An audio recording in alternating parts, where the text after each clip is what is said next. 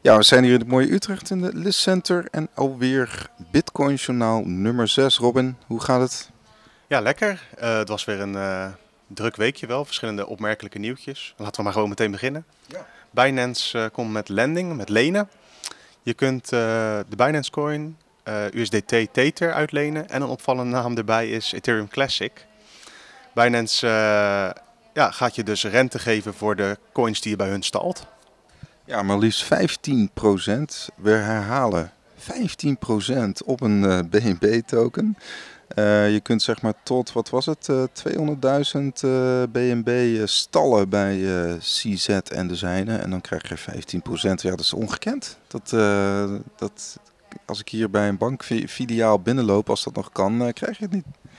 Nee, maar tegelijkertijd komt daar wel een belangrijk punt naar voren. Natuurlijk, de banken zijn zo gebonden aan regeltjes en wat je er ook van vindt, hoe het eigenlijk ingericht moet worden, bla bla bla. Binance is dat natuurlijk nog lang niet. Die hebben niet die staat van dienst van banken waar je met redelijk vertrouwen je geld uit kunt lenen, zeg maar. Dat is wel een verschilletje, vind ik. Ja. Maar ik begrijp, hè, je kunt dus je BNB stallen, zeg maar, en dan ze geven dus een gegarandeerde rente, dat is ook opvallend, hè? Een gegarandeerde rente van 15%. Hè, op het moment dat jij, en dat start inderdaad vanaf 500 BNB. Ja, en als ik hier naar kijk, het eerste wat ik denk, why? Waarom zou je dat willen? Kijk, het is natuurlijk mooi om te zien van, als je 15% per jaar pakt, dat is toch al, dat is veel. Zonder ook maar iets te doen. Maar allereerst is het dus in de Binance token, in de BNB, of de Binance coin moet ik zeggen.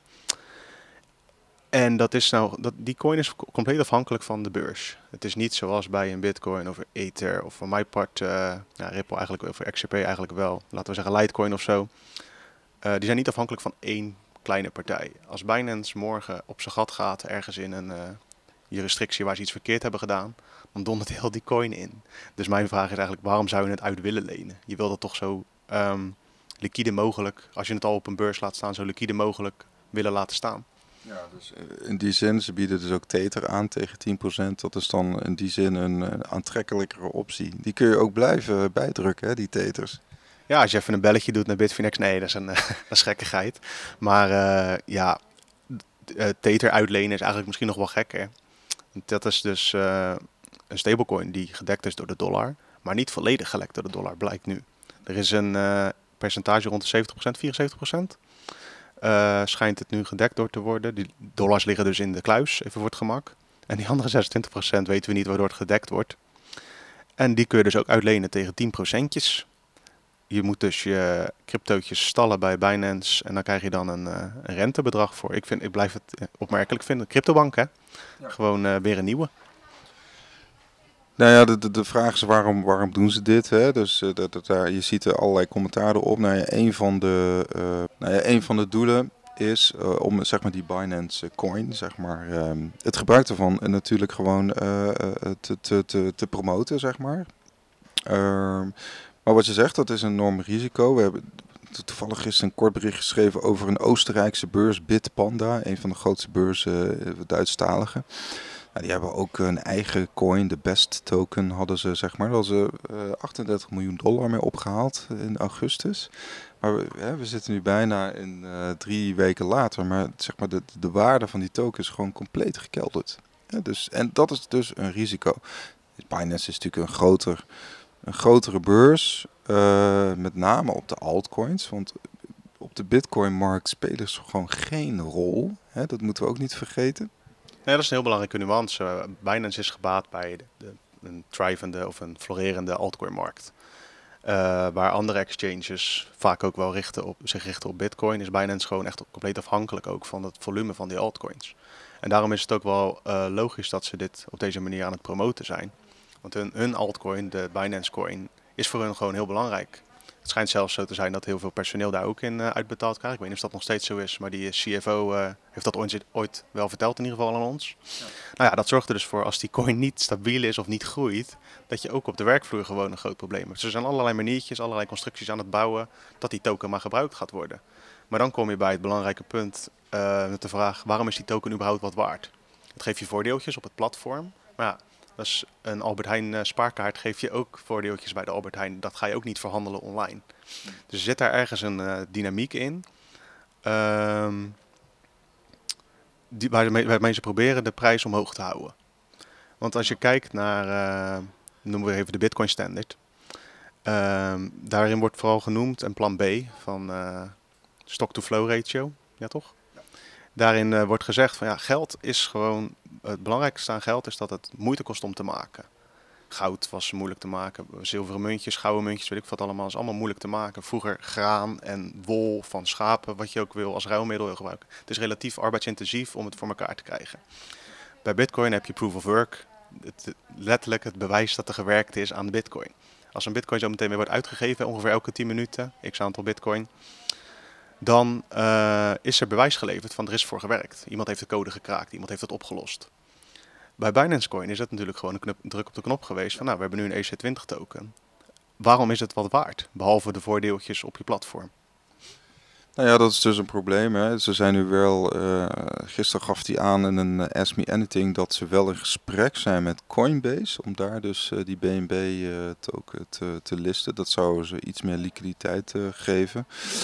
Nou ja, Binance heeft natuurlijk gewoon toch wel een uitdaging. Ze hebben natuurlijk Binance USA, komt eraan. Zou in september gelanceerd moeten worden. Ze hebben eigenlijk in Europa geen echt goede euro-on-ramp. Is er nog gewoon niet. Hè? Dus ze zijn weliswaar gereguleerd in Malta, maar dat zegt feitelijk nog niet zo heel veel. Malta is wel onderdeel van de Europese Unie. Maar dat wil niet zeggen dat jij... dat je zeg maar een euro-on-ramp nog hebt, want dat is er niet. Dus BTC blijft ook voor hun de voornaamste on-ramp. Ja, en dan komen we bij het tweede onderdeeltje. De Bitcoin holders, de adressen die nu allemaal Bitcoin hebben, staan voor 79% in het groen. Dus als je van plan bent je zuurverdiende coins uit te lenen aan Binance, is het misschien ook een idee om te kijken naar de grafieken van Bitcoin en te denken van, nou, weet je wat, ik hou mijn geld gewoon in eigen beheer, in dit geval in Bitcoin. En dan krijg ik ook, je krijgt geen rente, maar de waarde stijgt gestaag toch als je kijkt naar de geschiedenis tot nu toe wel. Het is overigens geen beleggingsadvies, even voor de duidelijkheid. Je moet zelf kijken wat je ervan vindt. Maar het feit wil dus dat 90% van de adressen die Bitcoin heeft op dit moment in het groen staat. En dat is op zich wel een opmerkelijke statistiek. Nee, precies. Nou, je ziet er wel een altcoin tussen staan. Dat is Chainlink. Die is natuurlijk dit jaar flink gestegen. Maar een aantal andere altcoins die staan toch wel behoorlijk in de min. Zcash, wat is het? Min 95%. En dat gaat dus, hebben ze gekeken van op het moment dat een adres een bepaalde munt had, zeg maar... de moment van aankoop en het moment van verkoop, daar is naar gekeken. Ja, het moment van transactie is misschien het beste. Gewoon wanneer de Bitcoin of een andere coin op het adres komt waar die nu op staat. Toen is er gekeken naar hoe de verhoudingen daar prijswijs mee zijn. En het komt er dus op neer dat het holden, als je maar lang genoeg in de space zit, tot nu toe eigenlijk altijd goed uitpakt. Wat ook wel logisch is, want als je kijkt naar de momenten, dat we zitten nu rond de $10.000. Als je kijkt naar de dagen waarop we boven de $10.000 zaten, is dat op een 10-jarig bestaan eigenlijk nog heel weinig. Er is natuurlijk in 2017, eind 2017, begin 2018 zaten we ineens rond de 20k, heel snel. Maar daarna zijn we ook rap weer naar beneden gedonderd en gewoon onder die 10k gedoken. Nou ja, dat vind ik ook het mooie aan dat stock-to-flow model van Plan B, dat is een Nederlander overigens, dat... Het leert je gewoon om uit te zoomen op deze markt. We zijn allemaal dagelijks ook met nieuws bezig natuurlijk. Maar uiteindelijk de beste inzichten krijg je toch door uit te zoomen. En wat is nou eigenlijk gebeurd? Kijk, dat het nu even iets minder lijkt te gaan met Bitcoin.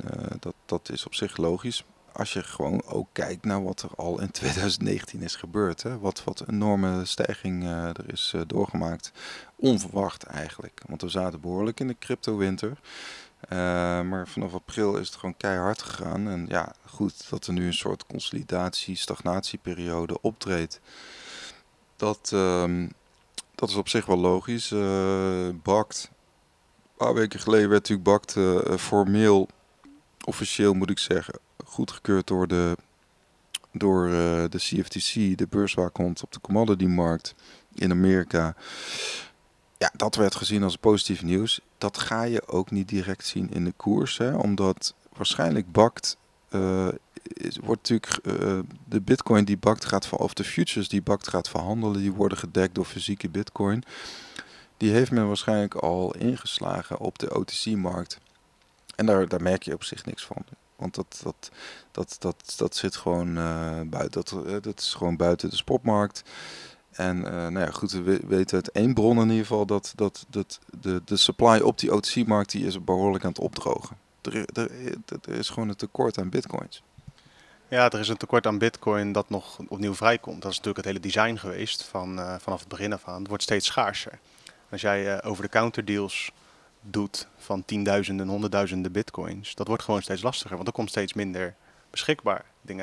Allereerst wordt er steeds minder gemined. Over, wat is het? Een maandje of 6, 7 gaan we de halvening, in ieder geval rond mei 2020. Nou, dan heb je nog het feit dat er weet ik het hoeveel miljoen coins al weg zijn. Gewoon kwijt. En dan heb je dus het feit dat mensen het blijkbaar steeds meer vast gaan houden. En je hebt weet ik het hoeveel concurrenten die ook allemaal hun eigen bitcointjes willen hebben. Je hebt bijvoorbeeld de Cash App in Amerika. Die een flink aantal procent van de beschikbare supply elke keer verkoopt. Elke maand. Ja, je krijgt een strijd om de bitcoin. Ja, exact. Want je wil als verkoper wil je het hebben. Nou, daar moet je voor betalen. Maar...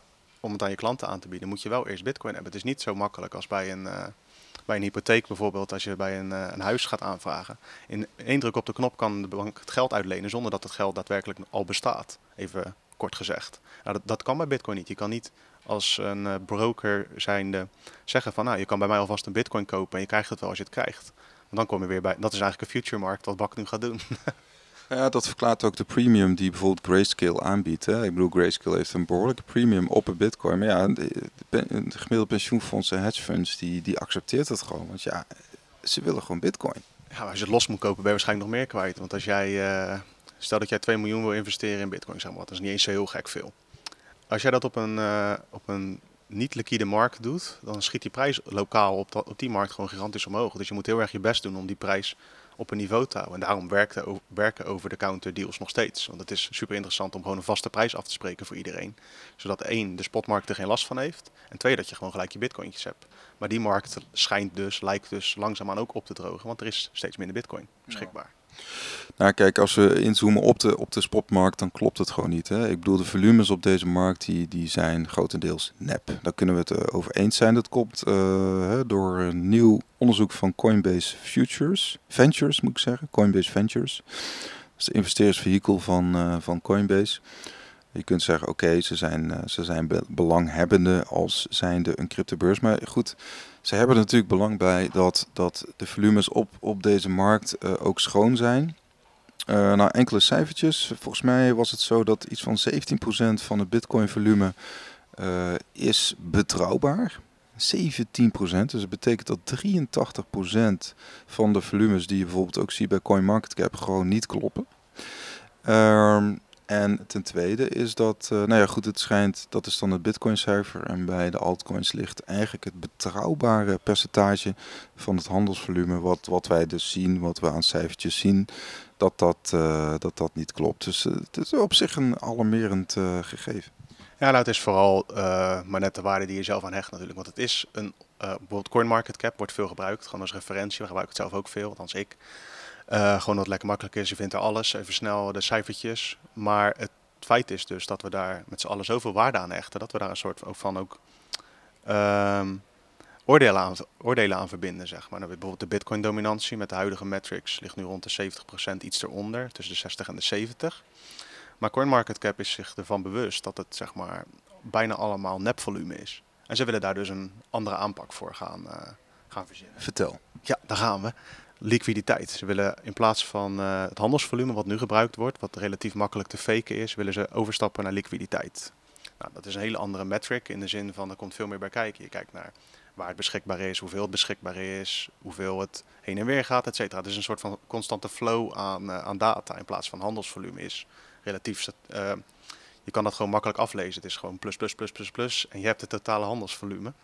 Maar dat... Goede stap, denk ik, toch? Ja, behalve dat ze dus zelf de nuance geven van het kan wel moeilijk zijn om te implementeren. Want er is dan een constante verandering. Je kan niet echt, zoals de website nu is, als je erop klikt of als je er naartoe gaat, is het statisch. Je gaat erop en je laat hem 5 minuutjes staan en hij verandert niet. Nou is dat bij de handelsvolume op zich niet zo heel erg. Maar als je over liquiditeit spreekt, dan wil je eigenlijk een soort van ook liquid... Het is gewoon real-time info. Precies, je wil real-time info hebben. En wat blijkt nu als we volgens onderzoekers van Arcane Research... Als we gaan naar de liquiditeit metric, als we daarmee gaan meten... Dan komt het eigenlijk op neer dat Bitcoin nog veel dominanter is. Ruim 90% of rond de 90% aan marktdominantie. Als je kijkt naar... liquiditeit. Wat logisch is, want elke cryptobeurs, bijna elke cryptobeurs heeft bitcoin ruilparen en geen enkele andere cryptomunt komt qua aantal ruilparen en liquiditeit dus in de buurt. Ja, dan heb je het over liquiditeit, dat is iets anders dan de market cap, toch? Ja, zeker. De market cap wordt berekend gewoon door het aantal beschikbare coins op de markt op dit moment, dus in omloop. Keer de laatste prijs waarvoor die verkocht is, even makkelijk gezegd. Dus als ik 1 bitcoin verkoop voor 10.000 en dat is de enige order op de markt, dan doe je 10.000 keer het aantal beschikbare bitcoin op de markt is de market cap. Ja. En liquiditeit is eigenlijk gewoon een heel andere factor. Dat is ik weet niet welke cijfers ze daar aan gaan hangen, maar je kan bij wijze van spreken een liquiditeitscijfer van 1 tot en met 1000 geven en daar een bepaalde berekening op loslaten. Hoe ze dat precies gaan doen is niet duidelijk. Ja. Wat het wel interessant maakt, is dat het misschien wel een betere meetmethode is dan wat we nu doen. Ja. Dus eigenlijk een nieuwe stap zeg maar, in de volwassenwording van deze industrie. Hè? Dat we ook steeds betere data krijgen. We hebben, hè, dat is gewoon een hele logische stap. Zoals je dat ook op de forexmarkten ziet. Dat nu ook gewoon met deze asset gebeurt. Ja, ik vind dat... we moeten er op zijn minst naar kijken, toch? Want we hechten zelf, zeker tijdens die ICO-boom en weet ik wat allemaal, keken we allemaal naar CoinMarketCap van die staat nu in de top 20. En dat was goed voor de waarde van die token, want dat betekent dat het in de top 20 staat van pure spotprijswaarde. Maar dat wil niet zeggen dat het ook levensvatbaar is of weet ik veel wat. Terwijl met liquiditeit kan je beter zien waar de handel geïnteresseerd in is. En dat is best wel een belangrijk... Als je het hebt over currency, over valuta, is handel toch wel de belangrijkste meetlat. Nou, laten we erbij houden dat opvallend is dat we toch wel een behoorlijke correctie doormaken van 45% sinds het hoogtepunt eind juni. Ja, vanaf 14.000 zeg maar, gewoon ja. Naar beneden. Ja, dat klopt. Qua market cap. Hè? Ja, precies, maar dat ligt aan elkaar vast natuurlijk. Wat het dus is, daarmee is dus dat we eigenlijk tot de conclusie komen dat het misschien toch niet zo'n fijne metric überhaupt is om dingen aan te meten. Want voor hetzelfde geld blijkt dat uit liquiditeit dat bitcoin juist interessanter is om in te handelen. Dus het is een beetje een rare constructie die we eigenlijk met z'n allen maar gewoon gebruiken. En ik denk dat het hoog tijd is om eens te kijken van, misschien kan het op een andere manier. Of dat nou CoinMarketCap is of Messari of een andere start-up die zoiets heeft van, weet je wat, ik ga het op een andere manier doen en zo is het inzichtelijker. Maar dan kom je weer bij het andere punt. Het loont ook gewoon om ICO's en kleine coins aandacht te geven, want die willen graag... Ik weet niet of CoinMarketCap überhaupt betaald krijgt, maar die hebben natuurlijk gewoon adverteerders. En die willen gewoon zoveel mogelijk mensen op hun website. Dus het is altijd een beetje een kat-en-muisspelletje. Want CoinMarketCap zal nooit, denk ik, communiceren naar buiten van... Yo, Bitcoin is alles en de rest bestaat wel, maar is niks waard. Dat gaan ze nooit doen.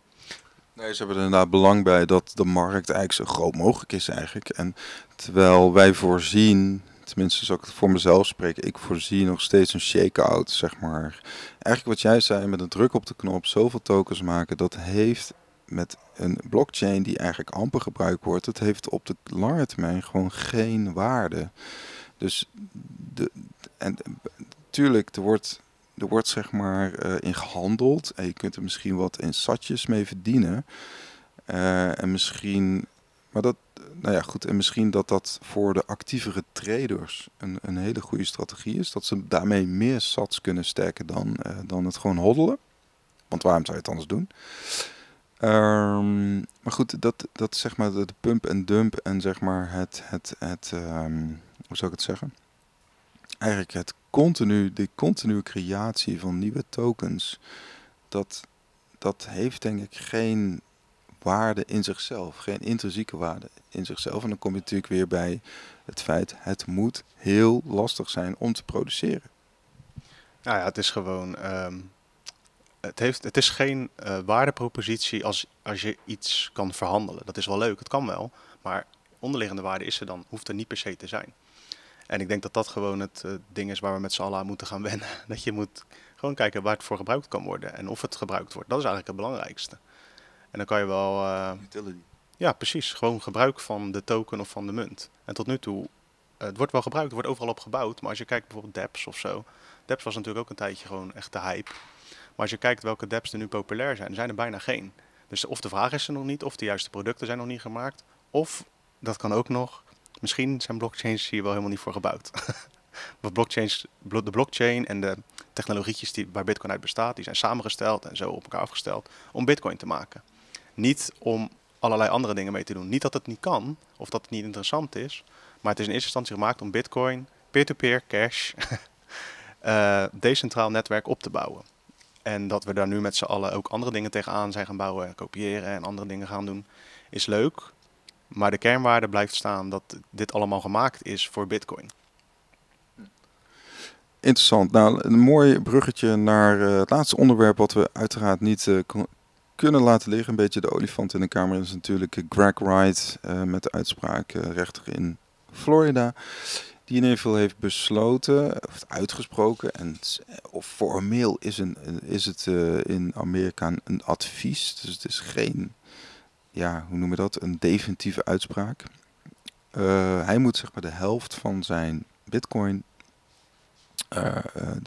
bitcoin, bezit, 500.000 bitcoin, moet hij ophoesten aan zijn voormalige zakenpartner Dave Kleiman. Die is uit mijn hoofd 2013 overleden. Nou goed, dus de familie, de erven van Kleiman hebben gewonnen, zeg maar.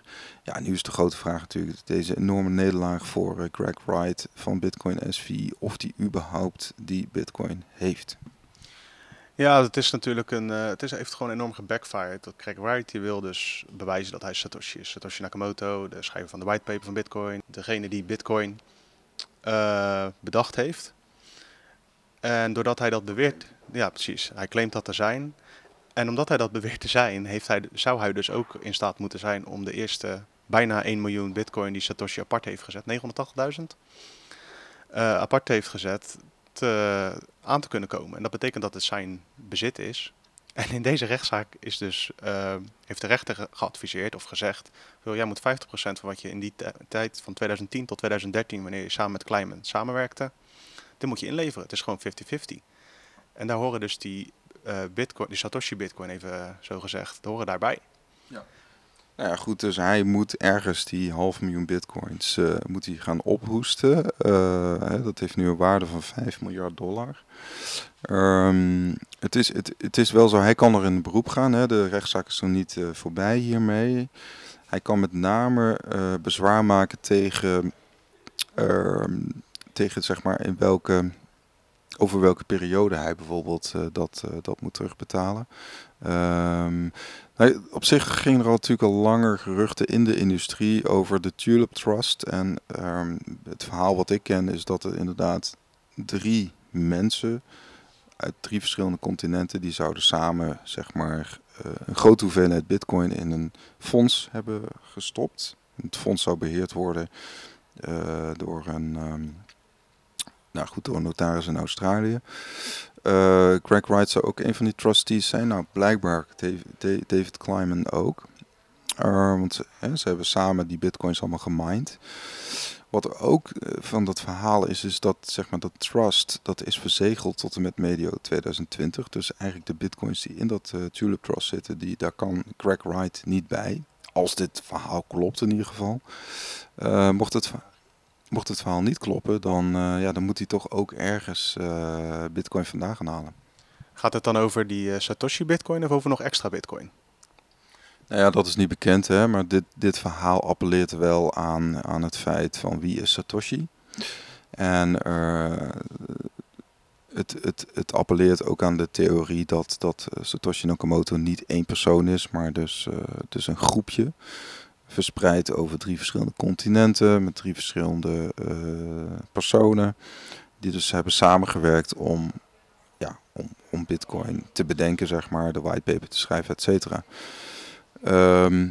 Overigens doet de rechter ook helemaal geen uitspraak over of hij nou Satoshi is of niet. Ik denk wel dat Craig Wright dichtbij zat. In de zin van, hij was zeg maar wel vanaf het begin zat hij heel dicht op de ontwikkeling van Bitcoin. Maar dat wil niet, dat maakt hem nog niet de bedenker, zeg maar. Nee, ja, kijk, ik heb daar altijd zoiets mee. Zelfs al zou die het zijn, wat ik niet geloof, maar zelfs dat dat zo is, het verandert in principe niet meer zoveel. Satoshi heeft de whitepaper geschreven en op een gegeven moment, een paar maanden daarna denk ik, of misschien een jaartje, weet ik niet precies, heeft hij het losgelaten? Is hij gewoon, heeft hij gewoon gezegd, mazzel, ik ga wat anders doen. Of ik bescherm mezelf, of ik laat het project gaan. En daarna zijn we, als in van de community, de Bitcoin community, is daar gewoon mee aan de slag gegaan.